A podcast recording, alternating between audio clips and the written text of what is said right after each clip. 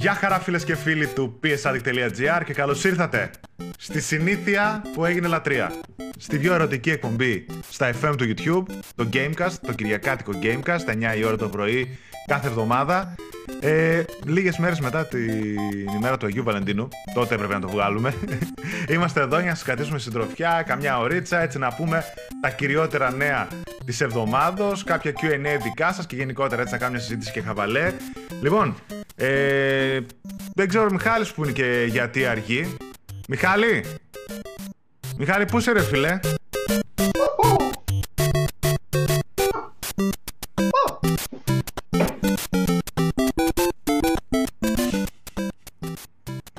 It's a me, Mario! Woohoo! Let's go! Καλά ρε. Δεν μου λες. Δύο ερωτήσεις καταρχάς. Μ' ακούς; Σε ακούω. Ωραία, δύο ερωτήσεις καταρχάς. Μήπως είσαι ο υδραυλικός που περιμένω γιατί μου στάζει ο θερμοσύμφωνας; Όχι. Δεύτερη ερώτηση. Πόσα σε δώσανε για να σε πάρουν στο κόκκινο στρατόπεδο, λέγε τώρα, να, να διπλασιάσω την προσφορά; Τι Έχει- έπρεπε να πάω στο, πρά... έπρεπε να πάω στο πράσινο; Δεν ξέρω που θα έπρεπε να πας. Πήγες σε άλλο στρατόπεδο, πουλήθηκες, δεν ξέρω. Για ένα κομμάτι ψωμί το έδωσες. Το... Α, έπρεπε να ήμουν τίποτα φάση μπλε στρατόπεδο. Ε, εντάξει, έχω μπλε.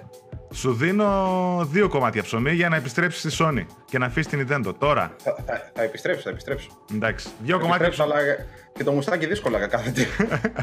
δύο κομμάτια ψωμί και ένα κυπελάκι ελιές. Παραπάνω δεν έχω να σου δώσω. Α, τό- τόσο πολύ; Η φτώχεια μας έχει κόψει τα γόνατα, ρε. Τέλος. Α, μάλιστα. Τα, τα δίνουμε όλα τα λεφτά στο, στα στούντιο να Πω. φτιάξουμε παιχνίδια. Στα, στα στούδιο. Κα- Εν τω μεταξύ, στο έχω ξαναπεί έτσι. Πρέπει να έχεις βεστιάριο. Εσύ δεν δεν γίνεται Ναι, ναι, αλλιώς. ναι, ναι, ναι. Τόσο. Τέτοιο. Ε, δεν ξέρω για την άλλη Κυριακή τι θα σκάσω έτσι. Πώς θα σκάσω Το μάλλον. άνοιξε το τριώδιο προς το παρόν. Να δούμε και Ω, την Κυριακή των Απόκρεων, ξέρω εγώ. Αγία, τι θα κάνεις. Μπήκε, μπήκε. Θα, Λοιπόν. θα με πετάξουν και για χαρταετό έμενα. Ε, κάθε μέρα πετάμε χαρταετό. Καθαρά Δευτέρα περιμένουμε.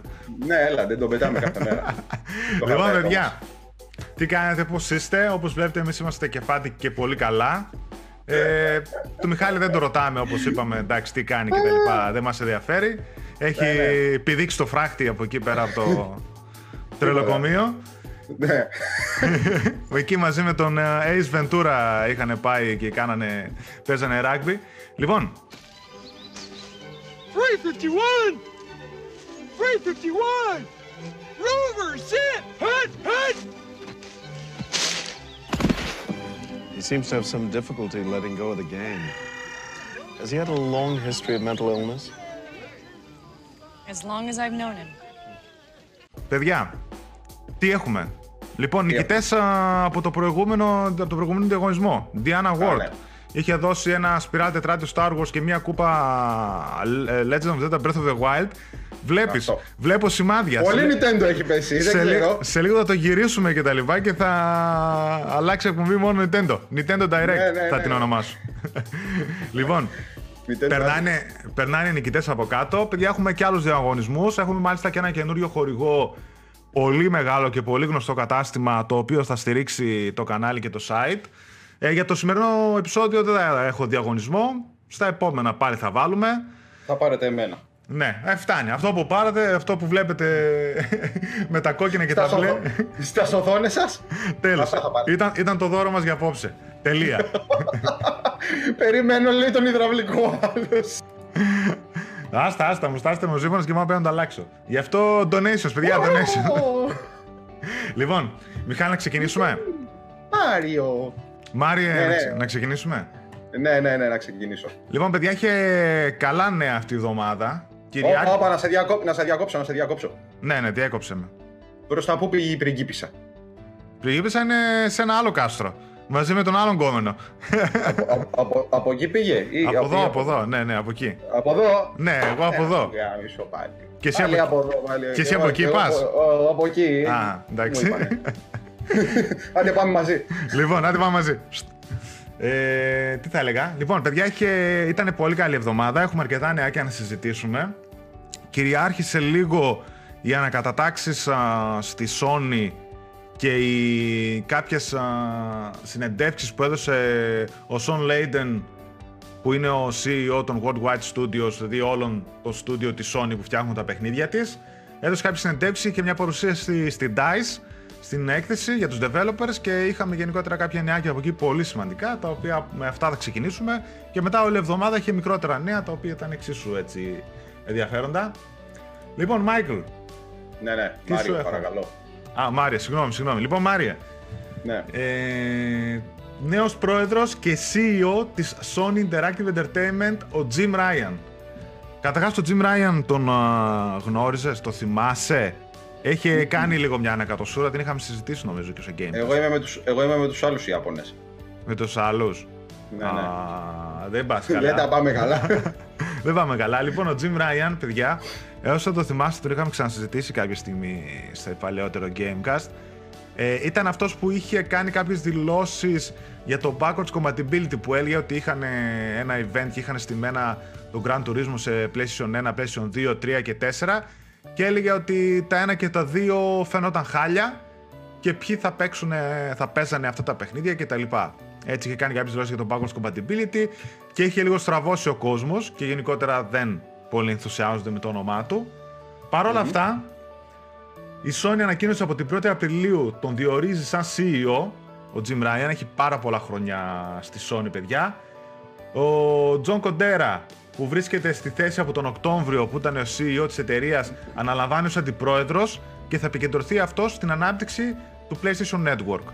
Και οι δύο θα επικεντρωθούν εκεί που λέμε και ξαναλέμε στο PlayStation Network που είναι η μελλοντική μία και μοναδική πλατφόρμα που θα έχει η Sony. Για τον John Κοντέρα έχουμε ξαναπεί στο Road to PS5 τη σειρά που κάνω πόσο σημαντικός είναι. Μια μικρή ιστορία έτσι για τον Jim Ryan βρίσκεται στη Sony Computer Entertainment από το 1994, από το πρώτο PlayStation 1. Είναι veterans δηλαδή. Ό,τι και να λέμε ξέρει, είναι μέσα στα πράγματα για να τον υπάρχουν τόσα χρόνια κάτι κάνει. Έτσι. Και εντάξει και εδώ τώρα που λέμε και οι αλήθειες ε, δεν, ήταν και, δεν έλεγε και ψέματα σε αυτό που έλεγε για το backwards compatibility για το PlayStation 1 και 2 έτσι.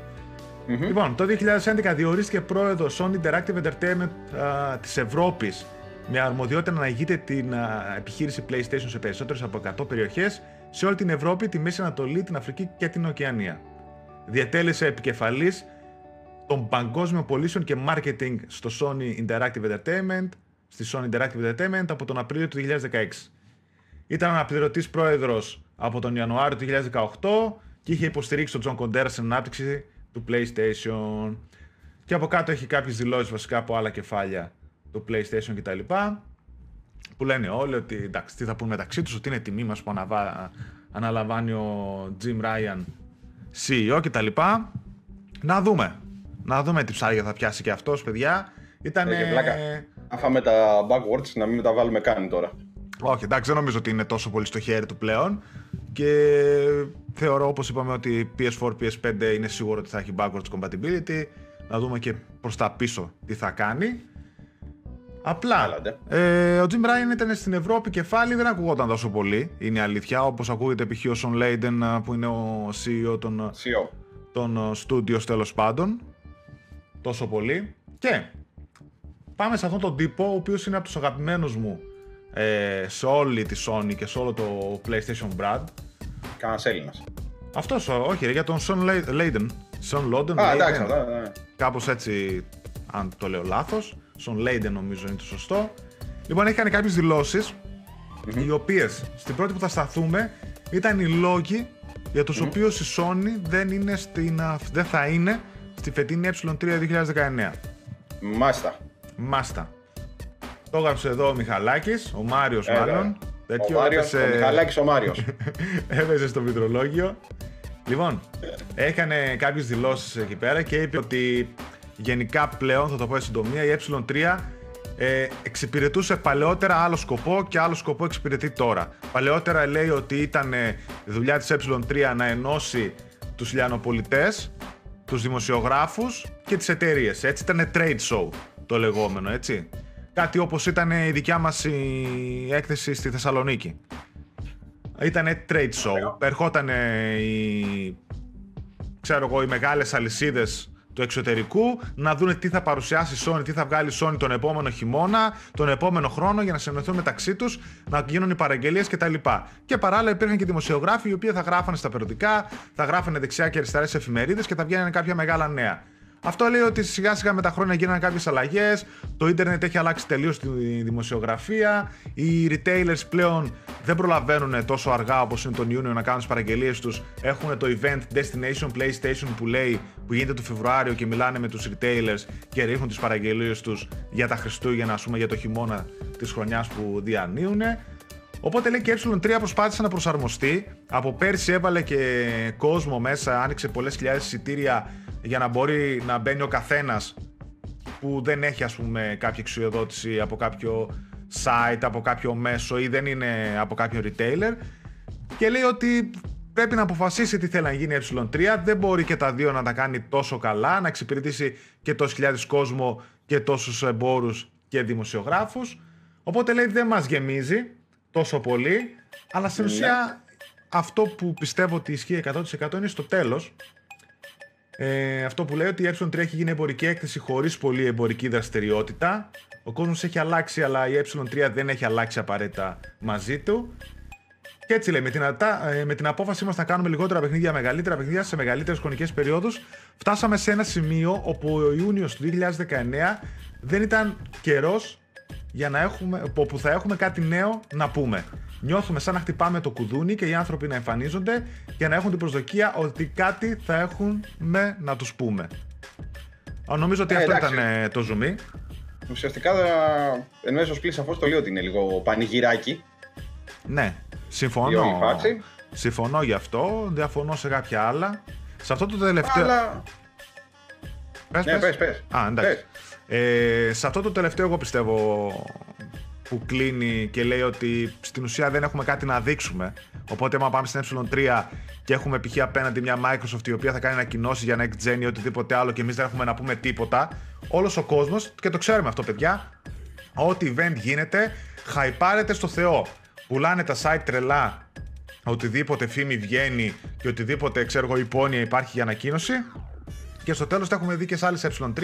Αν δεν υπάρχουν Ε, ανακοινώσεις, βγαίνουμε όλη την επόμενη μέρα και λέμε τι μούφα ήταν η Sony και τι βλακεία και χάσαμε το χρόνο μας και δεν έδειξε τίποτα και πάει λέγοντας. Οπότε νομίζω ότι εκεί είναι η ουσία και τα υπόλοιπα για την ε3, ό,τι και να λέει, ναι, συμφωνώ σε αυτό που λέει ότι έχει αλλάξει από trade show, πάει να γίνει consumer show και δεν εξυπηρετεί ούτε το ένα ούτε το άλλο πολύ καλά. Αλλά παρόλα αυτά δεν πάβει η ε3 να είναι στο μυαλό όλων μας, σαν ένα μεγάλο πανηγύρι και όλοι περιμένουμε ότι θα ακούσουμε μεγάλες ανακοινώσεις στην ε3 εδώ και χρόνια. Δηλαδή, εγώ θυμάμαι από πάντα την ε3 την έχω συνδυάσει με μεγάλες ανακοινώσεις. Όταν δεν έρχονται, απογοητεύουμε ως ένα σημείο, αλλά δεν έγινε και κάτι. Και όταν έρχονται, τρελαίνεται κόσμος. Ε, καλά, αυτό όμως οφείλεται, αυτό που είχε πει κιόλας ότι οφείλεται στο ίντερνετ. Με την έννοια ότι αν βγει μια φήμη, συνήθως θα πέσει και μέσα, ρε παιδί μου, η φήμη. Ε, εντάξει, βγαίνουν και πολλές ψεύτικες. αλλά- Εμμέσως πλην σα. Ναι, εντάξει, οκ, αλλά εμμέσως πλην σαφώς ξέρω εγώ ότι α, βγαίνει το Spider-Man που λέει ο λόγος. Εντάξει, οκ, βγήκε το Spider-Man. Μμ. Κάτι το οποίο ρε παιδί μου ήταν καινούργια IP, δεν ήξερες αν θα βγει όντως Spider-Man, δεν είχες εσύ ιδέα μάλλον. Εκεί πάνε και ανακοινώνουν, ξέρω εγώ, βλέπεις εσύ δεξιά-αριστερά ότι θα βγει Spider-Man. Εντάξει, εκεί χάνει λίγο την αίγλη του. όλο Αυτό είναι αναπόφευκτο, ό,τι και να γίνει. Έτσι όπως έχει γίνει πλέον το ίντερνετ. Πλέον. Το Πλέον, ίντερνετ. ναι. Παλιά τα- δεν ήταν έτσι. Ναι, τα ίντερνετ, τα forums τώρα κτλ. Γίνεται χαμός από ειδήσεις, από leaks, από διαρροές κτλ. Ψεύτικες ή αληθινές. Με αποτέλεσμα πολλές εκθέσεις και πολλές ανακοινώσεις τις μαθαίνουμε ή έστω ανεπίσημα, ρε παιδί μου, να μπαίνει το μυαλό μας αυτό το τρυπάκι με το leaks, ότι με τη διαρροή ότι να μπορεί να δούμε το επόμενο Spider-Man, μπορεί να δούμε το επόμενο άλλο και να χαλάει την τεράστια έκπληξη που μπορεί να έκανε μια ανακοίνωση. Έτσι, κάτι που δεν υπήρχε παλιότερα με τα περιοδικά και αυτά που διάβαζες ειδήσεις που ήταν το προηγούμενο μήνα και περίμενες το περιοδικό να μάθεις και να κάνεις. Τώρα υπάρχει αυτό. βομβαρδισμός πληροφορίας, παιδιά. Βομβαρδισμός πληροφορίας έχουν αλλάξει τα πάντα. Οπότε, Εμένα δεν μ' αρέσει αυτό, αλλά οκ. καλά, εντάξει. Έχουμε, Είναι αναπόφευκτο. ε, αναπόφευκτο είναι, δεν... Μετά είχαμε ένα άλλο πάλι παράλληλα, το οποίο έλεγε ο Σον, ο Σον Λέιντεν ότι το ότι δεν Ο θα πάμε Sean Layden. ότι δεν θα πάμε λέει στην φετινή ε3 δεν σημαίνει ότι δεν θα πάμε στο χρόνο. Ε, καλά, του χρόνου θα έχουν να δείξουν κιόλας. Αυτό σου λέω Εντάξει, ότι, είπαμε. ότι στην ουσία είναι αυτό. Σου λέει δεν θέλω να πάω γιατί ο κόσμος θα έχει από μένα, θα περιμένει πράγματα να δει και δεν θα έχω να του δείξω τίποτα. Δεν θα δείξει. Οπότε μετά λέει ότι δεν πήγαμε φέτος, δεν σημαίνει ότι θα πάμε και του χρόνου. Οπότε εκεί πέρα, ρε παιδί μου, σου λέει ότι του χρόνου πολύ πιθανό να έχω να δείξω κάποια μεγάλα πράγματα και να θέλω όλα τα φώτα που πέφτουν πάνω στην ε3. Και εδώ Εκτός να... αυτού, ρε παιδί μου, με την αποχή που θα έχει ένα χρόνο, ε, εντάξει, σίγουρα θα πέσουν τα φώτα πάνω της. Ναι. Εκτός άμα κάνει κανένα άλλο event, που τον Ιούνιο αποκλείεται με αυτά που λέει να δούμε κάποιο άλλο event. Α, Σίγουρα. το Destination, αυτό το PlayStation Destination. PlayStation, λένε. το Destination, αυτό PlayStation Destination κτλ. δεν μας αφορά. Είναι μεταξύ αυτών και το χοντρό έμπορο. Σίγουρα. Κατάλαβες; Σίγουρα, αλλά δεν ξέρεις δεξιά-αριστερά μήπως βγει τίποτα. Μπορεί, αλλά συνήθως δεν βγαίνει γιατί γίνεται εδώ και χρόνια αυτό. Δεν νομίζω ότι είναι κάτι τέτοιο. Ε, Ναι, εντάξει. απλά με αυτό που είπε, μ, μου λέει ότι πριν από τον Ιούνιο δεν θα έχουμε καμία ανακοίνωση, κανένα event τύπου PlayStation για τον κόσμο. Αφού σου λέει στην ε3 δεν έχουμε να πούμε τίποτα. Δεν ξέρω αν θα έχουμε σε καμιά PSX. Γιατί αυτοί θέλουν αυτό. Θέλουν η ε3, αν αλλάξει, να γίνει κάτι σαν Comic Con Ναι, ναι, ναι. ναι, να ναι. γίνει κάτι σαν α, πανηγύρι τεράστιο event για τους fans. Κάτι που Ναι. κάνανε με την PlayStation Experience. Να υπάρχουν panels, να φέρουν τον κόσμο κοντά με τους developers. Αυτό επιζητεί η Sony και νομίζω έτσι θα κινηθεί με το PlayStation Experience. Από εδώ και πέρα και το έχει κάνει και τα τελευταία χρόνια. Που για μένα, αν κάτι ζηλεύω, είναι το PlayStation Experience. Που βλέπω τον κόσμο που πάει Ε, Εντάξει. και έχει Είναι ωραίο. όλες τις γνωστές φάτσες από τα studios μπροστά του. Παίζει demos, κάνουν κάτι δωράκια, κάρτες συλλεκτικές. Άμα πας από, Αυτά μένουνε, ναι. από Έχεις panel δίκιο. σε panel, σου δίνουν, ξέρω εγώ, μιλάνε για το Crash, πάρε μια κάρτα Crash και μπορείς να κάνεις εγώ με σένα να αλλάξουμε. Συλλεκτικά τώρα, α, όχι αστεία έτσι. Είναι πολύ ωραία community events αυτά. Μακάρι να τα είχαμε και στην Ευρώπη, αλλά δεν. Ω. Και επίσης, ένα τελευταίο για την ε3 τώρα που σκέφτομαι ότι παιδιά δεν είναι η Sony που έχει φύγει πρώτη και η- ακόμα και η Electronic Arts και η Nintendo που δεν πατάει κάνει το Direct και η Microsoft που κάνουν ε, ανακοινώσεις είναι εκτός πλαισίων ε3, είναι σε άλλο κτίριο, είναι σε ημερομηνίες πριν την έκθεση, είναι απλά στα πλαίσια της ε3, έτσι. Ναι. Δεν είναι κάτι παραπάνω. Λοιπόν, συνεχίζω με τον τυπάρα Son Layden, ο οποίος δηλώνει, και μ' άρεσε αυτό που είπε, ότι το PlayStation λέει, στο PlayStation προσπαθούμε να από εδώ και πέρα, τα τελευταία χρόνια και νομίζω φάνηκε από την αρχή ε, εποχής του PlayStation 4, ότι επιδιώκουμε και θέλουμε λιγότερα και μεγαλύτερα PlayStation παιχνίδια. Λοιπόν, μπύρι μπύρι τα προσπερνάω. Δεν θέλω λέει να πάμε σε δημοφιλείς τύπους, τί- τίτλους τύπου Battle Royale, αλλά ο κόσμος νομίζω ότι έχει αρκετά αυτή τη στιγμή. Πιστεύω ότι έχουμε κάνει αρκετά τα τελευταία 3-4 χρόνια, ώστε να φτάσουμε να αναπτύσσουμε λιγότερους τίτλους από ποτέ, αλλά ξοδεύοντας περισσότερο χρόνο, ενέργεια και σίγουρα χρήματα. Οπότε στοχεύουμε εκεί ακριβώς που θέλουμε και δεχόμαστε κριτική και εμπορική επιτυχία. Τώρα θα δούμε τι μπορούμε να φέρουμε στο προσκήνιο, ανάλογα με το τι ταιριάζει καλύτερα στην πολιτική μας. Αυτό που λέμε δηλαδή ότι η Sony επιδιώκει λιγότερα, μεγαλύτερα παιχνίδια με μεγαλύτερους κύκλους ανάπτυξης. Να Καλό είναι βγάλει... αυτό, μωρέ. Ναι. Είναι αυτό. Σου λέει ότι εγώ δεν θέλω να βγάζω, να πετάω παιχνίδια έτσι και να είναι ψηλομέτρια ή να μας τύχει καμιά αποτυχία. Ε, τα Sky χοντρά. Αυτό είναι το μόνο Ε, καλά, σίγουρο, εντάξει. παιδιά, ότι τα Sky χοντρά. Εντάξει αυτό. Γιατί τα στούντιό της τύπου Santa Monica και Naughty Dog που είναι κορώνα στο κεφάλι της Τουπ, τουπ, τουπ. που είναι top και είναι κορώνα στο κεφάλι της έχουν 300 άτομα τουλάχιστον τα οποία παιδιά στα κτίρια εκεί που είναι με τα ενίκια και τις, ε, τα λεφτά που παίρνουν οι developers μιλάμε για εκατομμύρια ανά το χρόνο και όταν ένα παιχνίδι θα κάνει μια πενταετία για να βγει καταλαβαίνετε για πόσα ε, λεφτά και εκατομμύρια μιλάμε. Από μια μεριά είναι καλό αυτό, όπως λες και εσύ, γιατί θα δούμε τίτλους όπως το God of War, το οποίο έκανε 5 χρόνια να βγει. Θα δούμε τίτλους όπως το Horizon, το οποίο έκανε επίσης 5 χρόνια να βγει. Αν και πιστεύω τα sequels θα βγουν ε, πιο σύντομα. Γιατί πλέον... Απλά να μην, να μην είναι κακό ή να είναι κάτω του μετρίου, ρε παιδί μου, γιατί και παίρνεις το πρώτο παιχνίδι. Μην είναι ότι θα βγάλω το δεύτερο, αντί να το βγάλω να τελειώνει. Όχι, νομίζω περισσότερο ότι πιο σύντομα θα βγούνε γιατί έχουν κάνει τη βάση ήδη. Θα έχουν φάει δύο χρόνια να ετοιμάσουν τη μηχανή γραφικών, τον κόσμο, τους βασικούς μηχανισμούς κτλ. Οπότε τώρα τα sequel του God of War και του Horizon δεν θα κάνουν τεράστιες αλλαγές. Θα πατήσουν ήδη στη δοκιμασμένη φόρμουλα που είναι ήδη πάνω κάτω έτοιμη. Από εκεί θα κερδίσουν λεφτά και χρόνο, έτσι, οι developers. Ε, μωρέ, ναι, αλλά εντάξει, ξέρω εγώ. Και- Και... Δεν είναι καμιά πατάτα, δεν ξέρω εγώ, γενικά τα φοβάμαι όλα αυτά, αλλά τέλος πάντων. Α, όχι ρε, εντάξει, εγώ δεν, ε, δεν έχω να φοβηθώ κάτι. Μας έχει δείξει η Sony ότι το να την εμπιστευόμαστε και ότι βγάζει καλά παιχνίδια και βγάζει και καλά sequels και καλές καινούργιες IP. Καινούργια παιχνίδια. Είδαμε ήδη το Horizon πώς βγήκε, είδαμε το Days Gone που περιμένουμε να δούμε και αυτό πώς θα βγει. Ghost of Tsushima. Αυτό, αυτό, αυτό, το, το, το Days Gone, δεν ξέρω. Δεξιά, αριστερά ακούγονται 300 πράγματα. Ε, θα το δούμε παρακάτω που έχω το καινούριο τρέιλερ. Αλλά Για να δούμε. έχει δώσει καινούργια παιχνίδια που έχουν πετύχει, έτσι. Πολύ λίγα τις πήγανε στραβά. Κάτι Drive Club και κάτι 1000 The Order 1886, ας πούμε. Αυτά είχαν λίγο προβληματάκια και μας βγήκαν λίγο μέτρια. Λοιπόν, μετά, σε σχολίασε το PlayStation Now και το που βρίσκεται γενικότερα στο προσκήνιο του, του game streaming και πώς όλο αυτό ε, θα γίνει σιγά σιγά μόδα ε, στο gaming α, περιβάλλον. Το ρωτήσανε ότι έχουν μπει πολύ μεγάλη... Αυτό ήταν σε μια συνέντευξη που είχε δώσει στο CNET, στο site, και του λέγανε ότι έχει μπει η Google μέσα, έχει μπει η Microsoft, η Amazon κτλ. Και λέει πού βρίσκεται και ποια είναι η ποιότητα του PlayStation Now; Ο, ο ίδιος απάντησε λέει ότι η πρόκληση για το streaming, για το game streaming, είναι ότι ενώ μπορεί πολλοί που ζουν σε, προνομιού, σε χώρες που είναι προνομιούχες ως προς το ίντερνετ, που έχουν πολύ καλές συνδέσεις, τούμπανος συνδέσεις κτλ, fiber κτλ, για αυτούς είναι κάτι εξαιρετικό. Αλλά για όλους τους υπόλοιπους που έχουν κακές συνδέσεις ή δεν υπάρχουν καθόλου, ε, δεν εννοείται δεν έχει καμία αξία.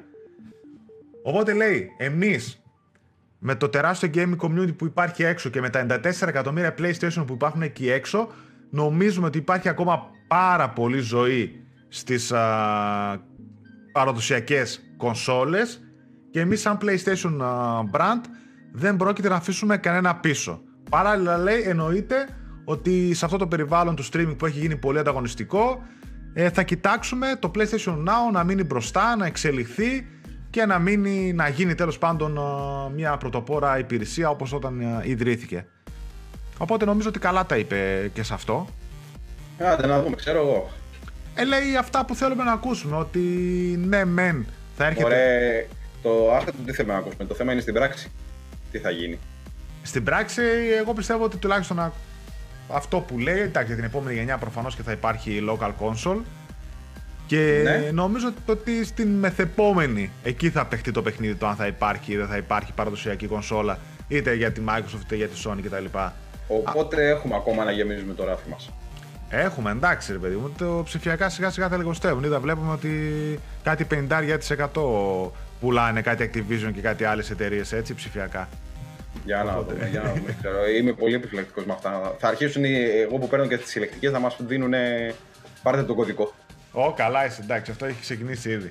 Ε, Ε, ωραία πάρτε τα τον είπε. κωδικό λίγο. Ωραία τα είπε για το PlayStation Now κτλ. Οκ, αυτοί ξέρουν ότι όταν έχει από πίσω 100 εκατομμύρια παραδοσιακές κονσόλες PS4, ξέρεις ότι από αυτόν τον κόσμο πολλοί αγαπάνε αυτό που πήρανε και έχουν, ρε παιδί μου, στο ράφι τους, την παραδοσιακή κονσόλα. Βλέπουν και τα νούμερα, βλέπουν και τα νούμερα που πουλάει το PS Plus και το PlayStation Now και πώς είναι online και πόσοι δεν είναι. Όλα τα ξέρουν τα στατιστικά παιδιά αυτά οι εταιρείες. Βλέπουν σε ποιες χώρες πουλάνε το PS4 και τι ίντερνετ συνδέσεις έχουν σε εκείνη τη χώρα. Οπότε ξέρουν πού τους παίρνει να βγουν μπροστά στο streaming ή όχι θα εξελίσσουν ώρα παράλληλα και μου άρεσε αυτό που είπαν ότι δεν θα αφήσουμε κανέναν gamer πίσω. Θα υπάρχει και το ένα και το άλλο. Να δούμε βέβαια κάποια στιγμή πότε Άρα θα δεν έρθει το δούμε, τέλος. ξέρω εγώ. Να, Έτσι όπως το είδε, τώρα κάνει κάτι σωροφή. λοιπόν, αυτά από το Sun. Να πάμε παρακάτω σε άλλα νεάκια έτσι που έχει ωραία. Στον ε, Son Goku. Λοιπόν, πού να σε πάω; Α, Α, εδώ πιο Capcom. πέρα. Capcom, Capcom. Είχε Capcom. βγάλει μια ωραία λίστα με τις top πωλήσεις των α, παιχνιδιών τους. Α, τα, τα top παιχνίδια της τέλος πάντων με, σε πωλήσεις, έτσι. μμμ. Λοιπόν, για να σας πω τι έχει, για να σχολιάσουμε λίγο κάνα δύο πραγματάκια. Είναι καλά, έτσι, έχει κάνα δύο σημεία που αξίζουν τη σχολιασμό. Τα Resident Evil λέει συνεχίζουν να πουλάνε καλά. Αξιοσημείωτη η επίδοση του Resident Evil 5 που έχει ξεπεράσει τα 11 εκατομμύρια κόπιες ενώ το τελευταίο της σειράς πριν το Resident Evil 2 Remake, το Resident Evil 7 έχει ξεπεράσει τα 6 εκατομμύρια πωλήσεις. Το Resident Evil 5 κυκλοφόρησε το 2009 Στην αρχική του έκδοση πούλησε 7,4 εκατομμύρια, ενώ πούλησε ακόμα 3,6 εκατομμύρια σε Gold Edition και άλλες αντίστοιχες κυκλοφορίες, φτάνοντας έτσι στο σύνολο των 11 εκατομμυρίων. Συνολικά το Monster Hunter World δείχνει ότι είναι το best seller της Capcom με 12 εκατομμύρια πωλήσεις σχεδόν ένα χρόνο κυκλοφορίας. Λοιπόν, έτσι επιγραμματικά η λίστα, όπως είπαμε Monster Hunter World 11,9 εκατομμύρια, Resident Evil 5 7,4 στο original release, έτσι. Το Resident Evil 6 7,2, Street Fighter 2 6,3 και μετά κάτσε να δούμε Resident Evil 3 Nemesis 3,5 εκατομμύρια Devil May Cry 4 π.χ. 16η θέση στα 3 εκατομμύρια το αρχικό Resident Evil είναι στα 19η θέση 2,75 Μάλιστα Original release του Devil May Cry 2,4 εκατομμύρια OK, okay, μου κάνει εντύπωση που το Resident Evil 5 έχει πουλήσει Έλατε. πάρα πολύ.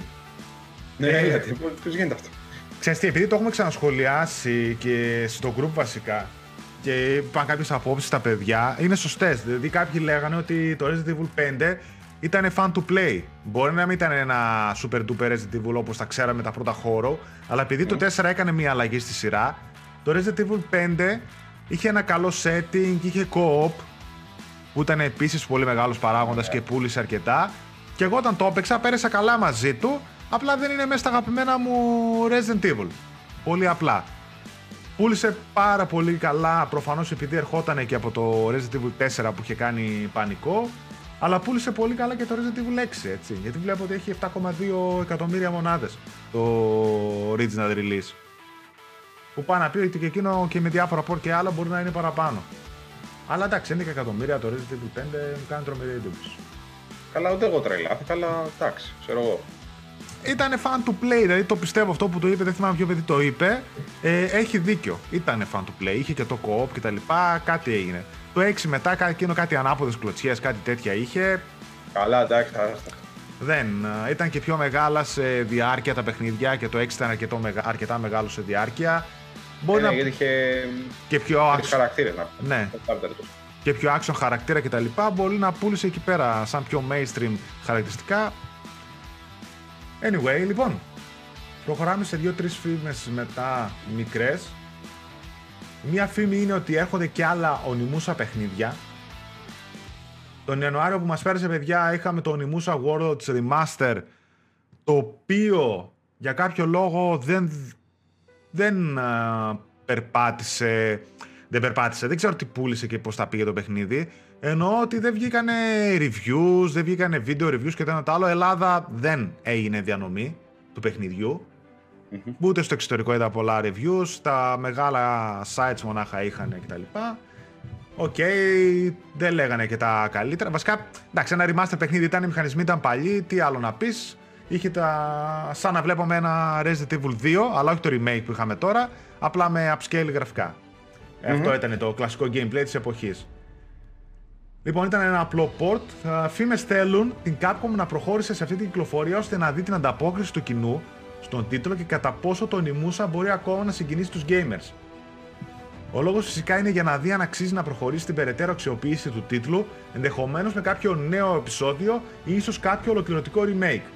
Όλα φαίνονται πιθανά, ότι είναι πιθανά και μάλιστα έχουμε και ένα αρκετά πονηρό tweet από τον Liam Robertson, γνωστό Nintendo expert στην gaming κοινότητα, ο οποίος χωρίς ενδιασμούς φαίνεται να αποκαλύπτει ότι υπάρχουν αρκετές ζυμώσεις μέσα στην Capcom και πως όσοι επιθυμούν να δουν περισσότερο Onimusa, καλό θα ήταν να αγοράσουν την τελευταία κυκλοφορία.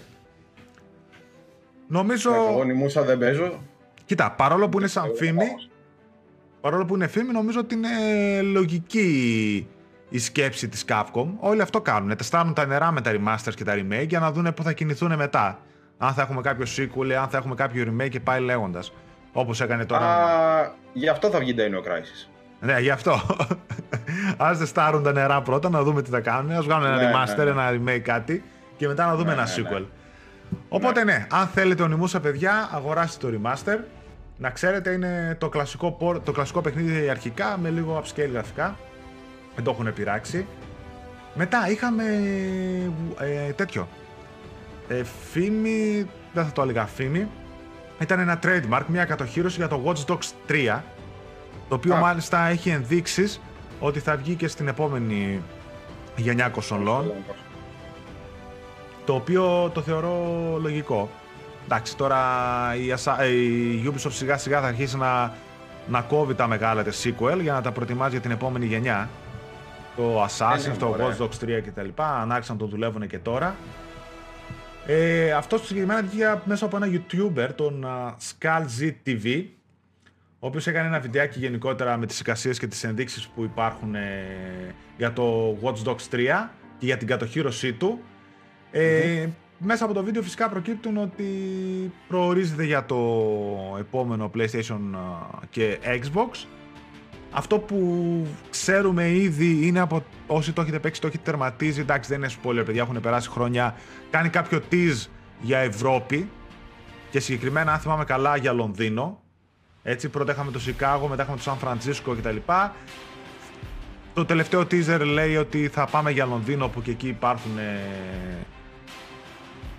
τι θα- Δεν θυμάμαι τώρα πώς τα λέμε στο παιχνίδι. Δεν θυμάμαι καθόλου για το Watch Dogs για να σε βοηθήσω. Το Watch Dogs 2 εμένα μου άρεσε πολύ. Πέρασα πολύ καλά. Ήταν αρκετή- αρκετά χυψτεριά. Δηλαδή, λίγο εντάξει, ο Λίγο. ήρωας ήταν παραπάνω. Λίγο το feeling ήταν παραπάνω hipster από ό,τι θα ήθελα για τα γούστα μου. Αλλά πέρασα πολύ καλά. Ήταν ωραίο παιχνίδι, διασκεδαστικό, ωραίος κόσμος, πανέμορφος. Εντάξει, απλά είχε λίγο τον τυπά εκεί πέρα που με το γιογιό μου έπαιζε και μου έκανε κάτι τρέλες. και- μου έκανε κάτι τρέλες εκεί πέρα και hackers, ξέρω εγώ, οι πιο cool τύποι που υπάρχουν και κάτι τέτοια. Οκ, ήταν διασκεδαστικό όμως σαν παιχνίδι. Καλό. Μακάρι να δούμε και ένα Watch Dogs 3, θα το ήθελα.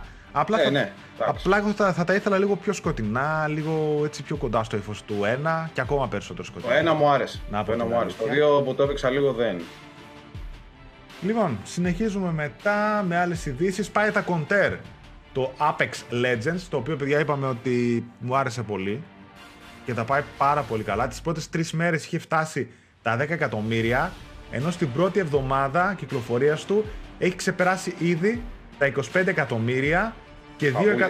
Παππούλες. τα 25 εκατομμύρια που, gamers που έχουν παίξει το παιχνίδι έστω και μία φορά και 2 εκατομμύρια ταυτόχρο- ταυτόχρονους συνδεδεμένους παίκτες μέσα στο Σαββατοκύριακο το προηγούμενο. Ε, Χαμούλης, ε. πολύ μεγάλη επιτυχία. Δεν ξέρω αν το περιμένανε αυτό στο, στην Respawn Entertainment και στην EA. Πιστεύω έχουν κατουρίσει τα βραγιά τους με την επιτυχία του Apex Το Apex. Legends. Αλλά όπως είπα παιδιά, εμένα μου άρεσε. Μου... Βασικά δεν ήξερα τι να περιμένω. Ξενέρωσα όταν είδα ότι δεν ήταν ε, Titanfall και βγάλανε αυτό. Αλλά όταν το έπαιξα και το δοκίμασα, πραγματικά είδα το DNA του Titanfall μέσα, το gameplay, τα assets κτλ. Και αυτό που κάνανε ε, με τους α, ήρωες που έχει μέσα κτλ. Περπατάει. Είναι δηλαδή κάτι μεταξύ Fortnite, α, όχι Fortnite, μεταξύ Titanfall και Overwatch. Και νομίζω ότι έχει ένα πολύ καλό μείγμα gameplay, πολύ καλό gunplay, πολύ ωραίες οι τριάδες και πολύ φανταστικό το ping system που δεν ξέρω γιατί δεν το έχει σκεφτεί ακόμα κανένας. Ε, θα περπατήσει το Apex Legends και ήδη είδα που λέγανε πολλοί ότι ακόμα και τα πιτσιρίκια παρατάνε το Fortnite για να παίξουν ε, το Apex Legends. Ε, Έχει και αυτό φαντάσου τώρα με, το, με τα microtransactions, ρε παιδί μου, διάφορα, οπότε... Ε, Ε, ναι, ό,τι γινόταν στο Fortnite τώρα θα γίνεται στο Apex, φαντάζομαι. Ναι, δεν ξέρω σου λέω αν θα γίνει το φαινόμενο που ήταν το Fortnite. Fortnite, ναι, ρε παιδί μου, εντάξει. Ελπίζω να γενικά να έχει λίγο να κρατήσει λίγο, το πιο, λίγο πιο ενήλικο κοινό. Ειδικά τώρα που λένε ότι θα μπουν μέσα και solos και duos και ranked matches και τα λοιπά, κάτι που δεν έχουν τα άλλα παιχνίδια. Ε, γενικά φαίνεται καλοδουλεμένο, το έχω ξαναπεί. Το στούντιο από πίσω πιάνουν τα χέρια του, που λέμε. Μμμ. Να το δούμε. Άντε. Ημερομηνία κυκλοφορίας για την Open Beta του The Division 2. Η Ubisoft αποκάλυψε τις μέρες κατά τις οποίες θα τρέχει η ανοιχτή beta του The Division 2. Πρόκειται για το διάστημα μεταξύ 1ης και 4ης Μαρτίου. Έτσι. Κοντεύει. Οπότε όσοι τυχόν ενδιαφερόμενοι μπορείτε να κάνετε λίγο υπομονή. Όσοι δεν είχατε προπαραγγείλει το παιχνίδι ή δεν είχατε κάνει register για να σας έρθει κάποια, κάποιος κωδικός από την κλειστή beta που έτρεξε, ε, θα περιμένετε την 1η Μαρτίου για να το δοκιμάσετε το παιχνίδι. Να θυμίσουμε ότι κυκλοφορεί στις 15 Μαρτίου.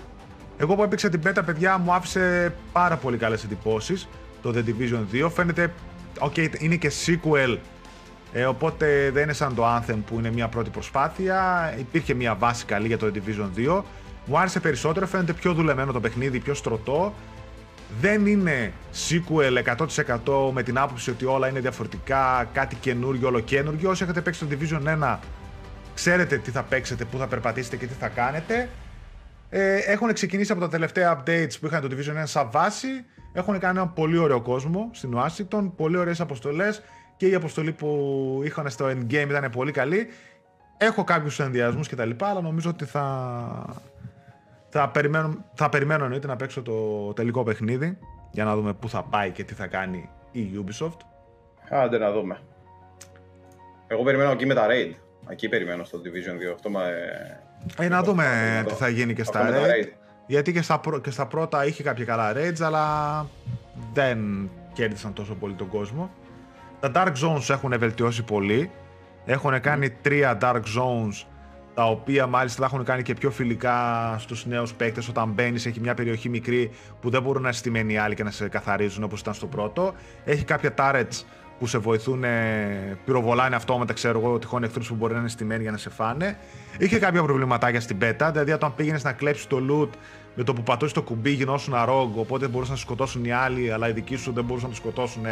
Κάτι τέτοιες χαζομαρούλες. Αυτά πιστεύω Ε, θα, καλά, εντάξει. Μπέτα ήταν, ρε παιδί μου. θα διορθωθούν. Ωραίο το παιχνίδι, παιδιά, να ξέρετε, το περιμένω το Division 2. Λοιπόν, πρώτες πληροφορίες για το Call of Duty του 2019. Μμμ. Το Call of Duty είναι τώρα η εποχή του, σιγά σιγά. Πάντα κάθε χρονιά ξεκινάνε, Παναγία. ξεκινάνε τα πρώτα leaks και Πώς τα μετά... παίζετε αυτά τα πράγματα, πώς τα παίζετε. Κάθε χρόνο, κάθε χρόνο μανιωδώς. Θα τραβήξω τα μουστάκια μου. Κάθε χρόνο μανιωδό Call of Duty. Γι' αυτό και δεν πάμε μπροστά, βέβαια. Ε, να- Μάρτιο, Απρίλιο, Μάιο, εκεί πέρα, παιδιά, πάντα έχουμε τα πρώτα leaks και την παρουσίαση έτσι, του Call of Duty. Κάνουν κάποιο event κτλ. επίσημο. Οι πρώτες πληροφορίες που έχουμε είναι ότι στο τιμόνι είναι η σειρά της Infinity Ward. Πετάξω μια μπανάνα. Πέταξε μια μπανάνα. Mario Kart. Ε, είναι της Infinity Ward η σειρά, παιδιά. Θα έχει το καινούριο Call of Duty κανονικά campaign, κάτι που δεν είχε το Black Ops 4 π.χ. Θα έχει μεγάλο και επεκτάσιμο multiplayer κόσμο. Τι σημαίνει αυτό, μένει να το δούμε. Και διασκεδαστικό co-op gameplay. Θα κυκλοφορήσει κλασικά το φθινόπωρο, Οκτώβριο-Νοέμβρη και οι developers πιστεύουν ότι θα είναι το καλύτερο παιχνίδι τους στο franchise μέχρι σήμερα. Οκ, τι θα λέγανε, να μου πείτε. Ε, καλά. Υπάρχουν μεγάλες προσδοκίες για το παιχνίδι και ο CFO της Activision δηλώνει rooted in franchise history, ότι θα έχει τις ρίζες του στην ιστορία του franchise. Yeah. Κάτι, κάτι που ενδέχεται να μεταφράζεται σε ένα νέο Modern Warfare παιχνίδι. Όσον αφορά τις πωλήσεις, δεν πιστεύουν ότι μπορεί να φτάσει το νούμερο πωλήσεων του Black Ops 4. Να θυμίσουμε ότι αυτό θα είναι το 8ο Call of Duty της Infinity Ward και ήταν το στούντιο που συνέβαλε αποφασιστικά στην γιγάντωση του franchise με το Modern Warfare. Τελευταίο παιχνίδι τους ήταν το Infinity Warfare, όπου έχουν δηλώσει ότι δεν θα δούμε ποτέ Infinity, Infinity, Infinity Warfare 2 κάποιος sequel από το διαστημικό που είχαν φτιάξει. Call of Duty Modern Warfare Remaster είχαν κυκλοφορήσει επίσης τον Νοέμβριο του 2016. Και επίσης να θυμίσουμε ότι υπάρχουν φήμες για remaster και το campaign του Modern Warfare 2. Οπότε ίσως να δούμε πάλι μια συνδυαστική κυκλοφορία όπως είχαν κάνει με το Infinite Warfare και το Modern Warfare Remastered. Μια συνδυαστική κυκλοφορία του καινούριου Call of Duty με το remaster του Modern Warfare 2. Κάπως έτσι και πέρα προ έκδοση που είχαν βγάλει με season pass και τα δύο παιχνίδια μέσα. Ε, και πάνε- Εσείς που παίζετε τέτοια πραγματάκια να τα περιμένετε. Εμείς που παίζουμε σοβαρά παιχνιδάκια να μείνουμε στα. Ναι. Κοίτα, εγώ κλασικά περιμένω κάθε χρόνο το Call of Duty. Απλά είναι αυτό που λέω ότι δεν ξέρω βέβαια τι σημαίνει αυτό που λένε μεγάλο και επεκτάσιμο multiplayer κόσμο. Γιατί περιμένω και θέλω να δω αλλαγές σημαντικές στο multiplayer. Το βήμα που κάνανε που δεν βάλανε campaign στο Black Ops 4 και βγάλανε το Blackout που ήταν ε, ένα Battle Royale mode ήταν μια πολύ καλή κίνηση. Όσους και αν δεν άρεσε, αλλά ήταν μια απόλυτα λογική και πολύ καλή εμπορική κίνηση για το studio και την Activision. Γιατί το campaign, παιδιά, δεν πουλάει σε κανέναν. Αυτό σας το λέω με στοιχεία, άμα μπείτε και δείτε στα Call of Duty ποιοι έχουν πάρει, πόσο ποσοστό των gamers έχουν πάρει το πρώτο τρόπαιο που σκάει στα campaign αυτόματα και πόσοι έχουν πάρει το τελευταίο τρόπαιο του τερματισμού, θα δείτε ότι τα νούμερα είναι τραγικά. Το πρώτο τρόπαιο μπορεί να το έχουν πάρει 30% του κόσμου και το τελευταίο του τερματισμού να μην το έχει πάρει καν το τέτοιο ποσοστό, να έχει φτάσει ένα 10%, 15%. Κάτι τραγικά νούμερα θυμάμαι. Κάποια στιγμή σε ένα Gamecast τα είχαμε βγάλει. Το, αυτό πήγα να πω, ότι το είχες αναφέρει ξανά θυμάμαι σε κάποιο Gamecast. Οπότε, παιδιά, Συγκεκριμένο. ναι, αυτό ακριβώς. Το θυμάμαι τώρα, δεν πουλάνε. Πολύ απλά. Το campaign δεν πουλάει, δεν το παίζει κόσμος. Αν το βάζουν, το κάνουν σαν χάρη μόνο και μόνο για εμπορικούς σκοπούς κτλ. Εννοώ για PR και κάτι τέτοιο. Είδαμε και τα τελευταία campaign ότι δεν ήταν κάτι ιδιαίτερο στα Call of Duty, Black Ops 3 κτλ. Λίγο μούφα. Το Infinite Warfare ήταν καλό το campaign του. Αυτά. Να δούμε τι θα γίνει και το νέο Call of Duty. Περιμένω ένα πολύ καλό εντυπωσιακό campaign. 6-7 ωρίτσε τουλάχιστον. Εντάξει, τουλάχιστον το τελευταίο το Call of Duty πήγε καλύτερα από το Battlefield. Ε, ναι, εντάξει, αυτό το ψιλοψυλλιαζόμασταν γιατί το Battlefield φαινόταν ότι στραβοπατούσε, ρε παιδί μου, και δεν. Καλά, βασικά κάθε χρόνο τα πάει πολύ καλύτερα το, Battlefield, το Call of Duty όταν βγαίνει καινούριο Battlefield, δηλαδή δεν συγκρίνονται τα νούμερα που πουλάνε. Ναι, ρε παιδί μου, αλλά εντάξει, ξέρω εγώ. Είναι σαν το FIFA με το Pro. Είναι στο FIFA με το, το Pro αντίπαλοι. Οκ, αλλά και πάλι καμία σχέση τα νούμερα έτσι. Δηλαδή Όχι, το ρε Pro παιδί, πουλάει εντάξει, ψίχουλα και αυτό. το FIFA πουλάει εκατομμύρια. Λοιπόν, επίσης εκατομμύρια πούλησε ο δικός σου. Ο, Ποιος; Κρά, ο Κράσιος ο Μπαντικουτίδης. Α, ναι, ε, την άλλη φορά θα γίνω crash. Και αυτός εδώ ντόπιος είναι Έλληνας. Μπούρμπεγκα. Ο Κράσιος Μπαντικουτίδης, Insane Trilogy. Παιδιά, πούλησε τρελά. Ε, Όπως ανακοίνωσαν, λέει, στον οικονομικό απολογισμό για το τέταρτο τρίμηνο ε, του 2018, ε, είχε η Activision οικονομικό απολογισμό. Το remake έχει φτάσει τα 10 εκατοπι- εκατομμύρια αντίτυπα σε πωλήσεις σε λιγότερο από δύο χρόνια από την αρχική του κυκλοφορία σε όλες τις πλατφόρμες. Να θυμίσουμε ότι το Crash κυκλοφόρησε 30 Ιουνίου του 2017 στο PS4 και στις 29 Ιουνίου του 2018 για Xbox One, Switch και PC. Είχε ένα χρόνο αποκλειστικότητα στο PS4 και μετά βγήκε το 2018 σε όλες τις υπόλοιπες πλατφόρμες. 10 εκατομμύρια Έτσι. κομμάτια, η τριλογία του remake. Παιδιά, σκεφτείτε το Έτσι λίγο. είναι η καλύτερη μασκότ της Sony. Έτσι είναι το καλύτερο παιχνίδι ever και δεν ξέρω τι λέτε. Σκοτώνω άνθρωπο για crash. Λοιπόν, Πάρτε το, παίξτε το, χαρείτε το. Εσείς που, ήσασταν, ε, που είστε τώρα και πιο μικροί και το ζείτε τώρα, καλά να πάθετε. Δεν το είχατε ζήσει τότε που το πάθαμε εμείς. Συμφωνώ σε αυτά που λες. Εντάξει, ήταν ε, μασκότ μεγάλη. Ε, στα, σε όλα τα χρόνια, επειδή αναφερόταν συνέχεια ο Crash, το ζητούσαν χρόνια από τη Sony. Από εδώ από εκεί τελικά βγήκε μπροστά Activision και έκανε το remake. Πούλησε Ε, καλά. επιτέλους. Το ξέραν ότι θα πουλήσει καλά. Όπως ξέραν επίσης ότι και το Spyro δεν θα πουλήσει τόσο πολύ όσο το Crash. Ε, καλά, Ε, ήταν λίγο πιο κάτω, Spyro, έτσι κι αλλιώς, από τον Crash. Απλά μου κάνει. Ανέκαθεν. Ναι, ε, ανέκαθεν, μπράβο. Απλά μου κάνει τεράστια εντύπωση. Είναι τεράστιο το νούμερο. 10 εκατομμύρια αντίτυπα, παιδιά. Σκεφτείτε το λίγο, φιλτράρετε το λίγο. Μιλάμε για ένα παιχνίδι, μια τριλογία παιχνιδιών η οποία την κάνανε remake και πούλησε 10 εκατομμύρια. Και πείτε μου μετά εσείς γιατί να μην βγάλει Spyro remake, γιατί να μην βγάλει χύψη εταιρεία ξανά remake στο remake και να Και πα- γιατί να μην βγάλει καινούριο Crash, ρε; πατήσει πάνω στην νοσταλγία. Μπο... Κοίτα, μετά από τέτοιες πωλήσεις, πολύ πιο εύκολα θα πάρουν μια απόφαση να βγάλουν ένα καινούριο crash. Όταν Ε, μα βλέπουν βγάλε ότι... ένα Crash 4, πώς θα το λένε τέλος πάντων. Ε, όπως Ε, και μετά να το τώρα τι λένε. πού θα πάμε. στο Crash- μόλι- Βγήκε το Crash Team Racing, το Nitro Fuel τέλος πάντων. Ω, Πού θα πάμε καλά. αυτό, ο Cra- Crash Bass. Μπορεί. Κοίτα, μπορεί να δούμε και ένα crash bass στα πρότυπα έτσι. Ωραίο είναι το Bass. Εμένα μου αρέσει. Ναι, ναι, μπορεί να δούμε και ένα crash bass. Γιατί όχι, σε ένα remake. Παρεΐστικο είναι. Ναι, ναι. Παρεΐστικο είναι και το Team Racing. Μια χαρά είναι. Γιατί; Μακάρι να δούμε και ένα sequel εννοείται. Από την αρχή Ω, φτιαγμένο. καλά. Απλά αυτό που πουλάει τόσο πολύ μου κάνει εντύπωση. Δεν πρέπει να πουλήσει τόσο πολύ και να συνεχίσει να πουλάει πάνω από 10 εκατομμύρια, γιατί θα συνεχίσει να πουλάει το crash. Και κρατάει. Εντάξει, δεν πέφτει η τιμή του έτσι. Α, μπράβο, από το στόμα μου το πήρες. Δεν πέφτει Το η τιμή ξέρω, του. έλα. Φαντάσου πόσα λεφτά έχουν βγάλει έτσι. Ε, βγάλε Έτσι. Α, ναι. Α, Α, έλα. Περιμένουμε και το Crash Team Racing όπως είπες. Και το θέμα τι είναι, ότι η Activision βγάζει αυτά τα remakes, βγάζει το Call of Duty και ταυτόχρονα κάνει ε, αναφορά για ρεκ- ε, ρεκόρ κερδών για το, στον απολογισμό που κάνανε και παράλληλα απολύει 800 εργαζομένους, έτσι. Δεν υπήρχε αυτό. Δηλαδή- Διάβασα και εγώ, Λέω εντάξει, οκ. Δηλαδή είναι λίγο τραγελαφικό παιδιά στο... σε αυτόν τον κόσμο που ζούμε να βγαίνει μια εταιρεία να ανακοινώνει ρεκόρ κερδών, η Activision Blizzard και παράλληλα να στέλνει 800 άτομα σπίτι τους ε, και να παίρνει ας πούμε και μπόνους και πόσα εκατομμύρια ο CEO της εταιρείας. Ναι. Φανταστείτε. Δηλαδή, όταν α, αν θυμηθούμε άλλα παρόμοια περιστατικά, π.χ. η Nintendo όταν πήγαινε για φούτο, παιδιά, είχε βγει ο τότε CEO της, ο οποίος δεν θυμάμαι, μπράβο, η δικιά σου Nintendo όταν δεν τα πήγαινε καλά. Είχε βγει ο τότε CEO, του οποίου το όνομα δεν θυμάμαι, και είχε ρίξει το μισθό του 5% για να πάνε τα χρήματα προς τους εργαζομένους και προς το όφελος της εταιρείας. Άλλα ήθη, άλλα έθιμα τότε Ε, καλά. σε όλες τις εταιρείες βασικά υπήρχαν τότε άλλα ηθική, άλλα έθιμα και ειδικά στις Ιαπωνικές παιδιά έχουν άλλη, άλλο τρόπο σκέψης οι Ιάπωνες. Δεν.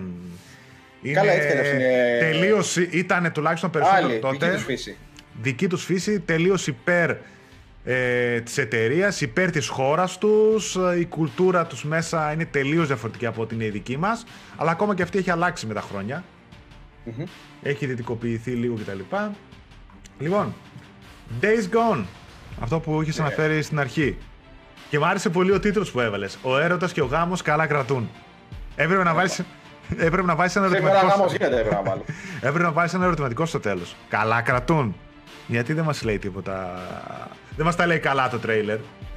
Λοιπόν, παιδιά, η είδηση είναι σύντομη. Είχαν βγάλει κάποια teasers. Αν δε- δεκα- θυμάμαι καλά, πρέπει να ήταν και τέτοιο. Πες. Αν θυμάμαι καλά, πρέπει να ήταν τότε και του μία μέρα πριν το Αγίου Βαλεντίνου. Ναι, ναι, αυτό.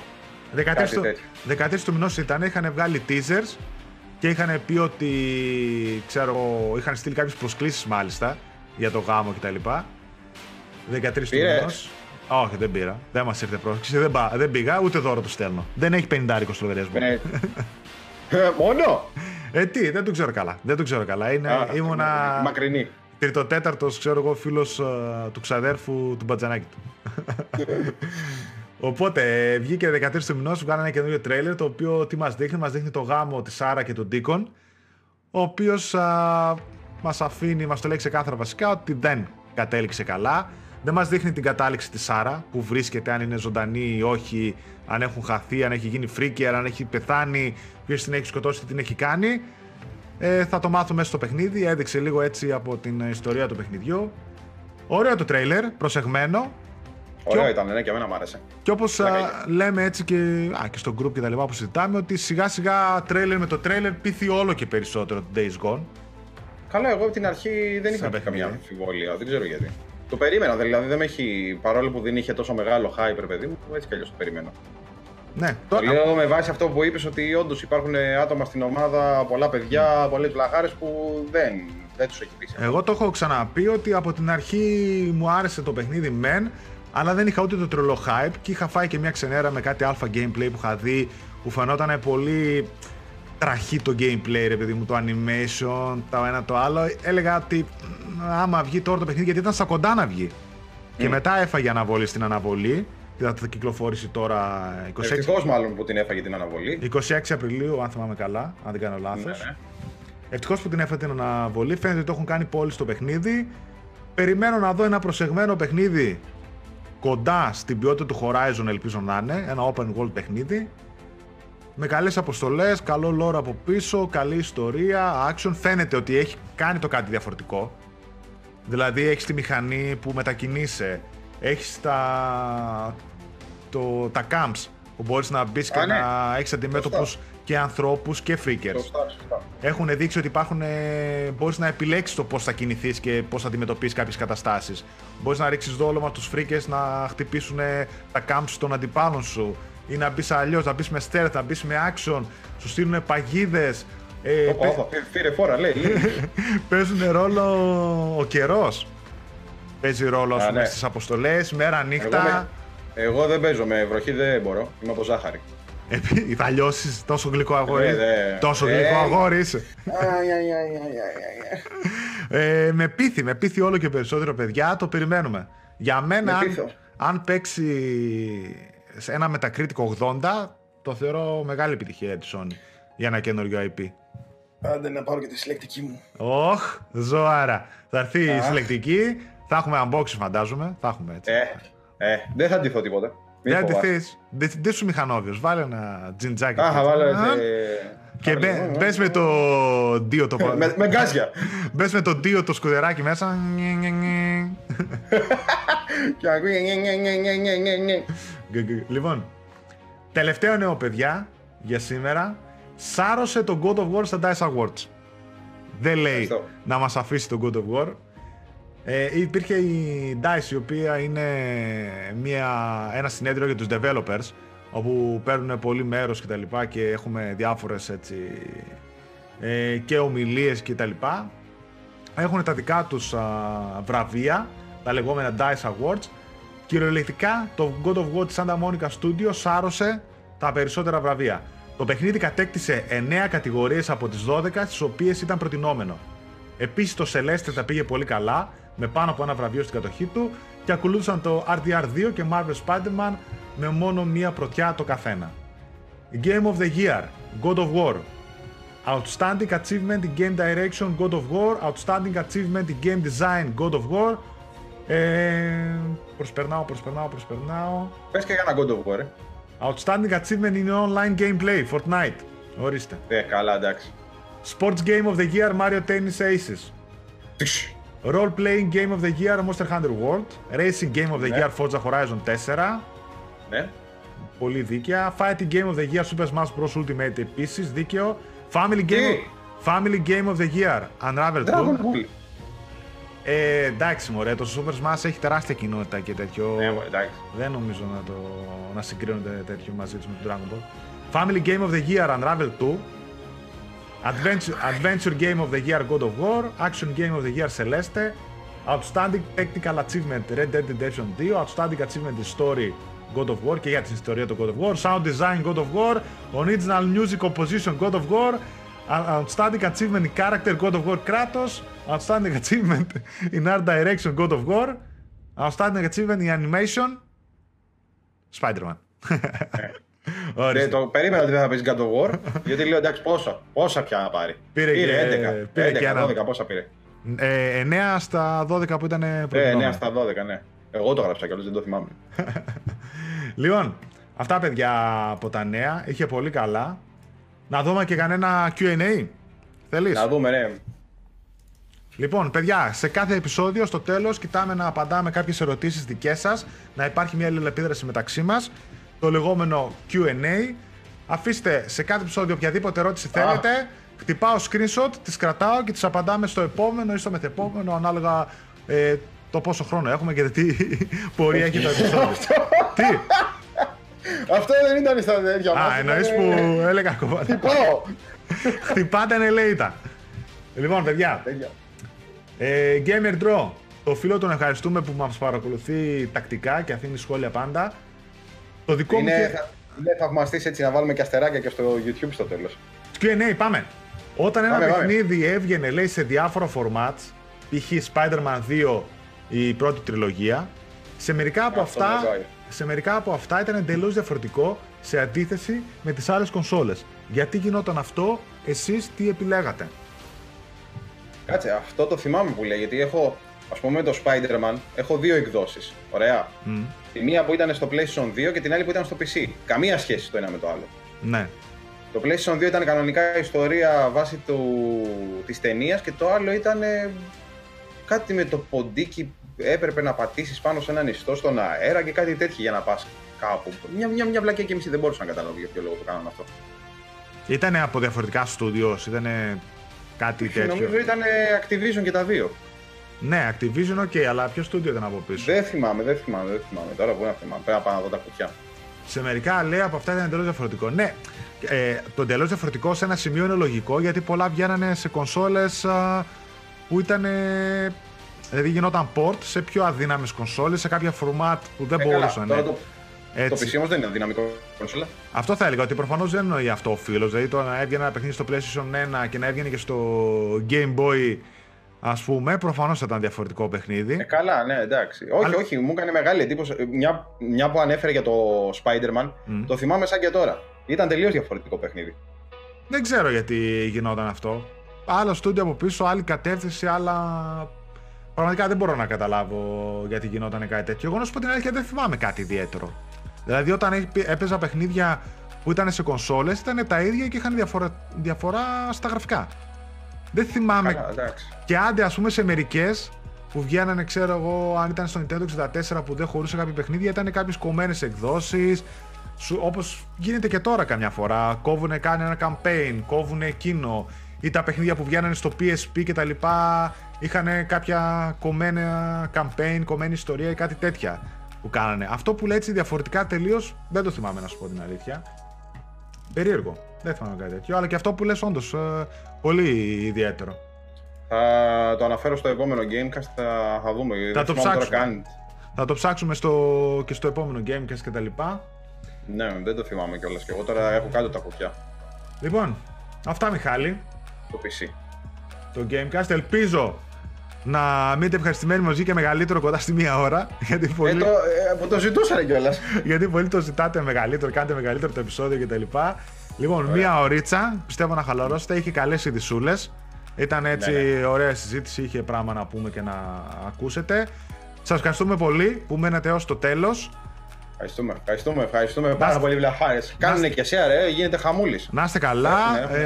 Ε, τα share μας βοηθάνε πάρα πολύ. Δεν, θε, τέλος πάντων ελπίζω ότι δεν χρειάζεται να έχουμε διαγωνισμούς και τα λοιπά για να κάνετε κάποια share. Ελπίζω να τα κάνετε επειδή θέλετε να μας στηρίξετε. Subscribe, σχόλια, likes, τα αγαπάμε, τα διαβάζω όλα, τα απαντάμε ε, και μας α, βοηθάνε πάρα πολύ, πάρα πολύ παιδιά. Ευχαριστούμε για άλλη μια Κυριακή που είστε κοντά μας. Καλή Κυριακή, Ναι. καλή εβδομάδα όποτε βλέπετε αυτό το επεισόδιο και τα λέμε στο Καλή επόμενο. αποκριά, λέει. Όχι ρε, καλή εβδομάδα. Όχι, και καλή αποκριά. Ε, εντάξει, τε. Καλό τώρα τον ή το τριώδιο έχουμε ακόμα για την αποκριά. Τσικνοπέμπτη δεν είναι, πότε είναι τώρα, την επόμενη. πέμπτη. Τώρα, τώρα, νομίζω την Πέμπτη. πότε Την πέμπτη. είναι; Καλή τσικνοπέμπτη πρώτα και μετά. Λοιπόν, φιλάκια, αγόρια και κορίτσια. Τσάου, τσάου.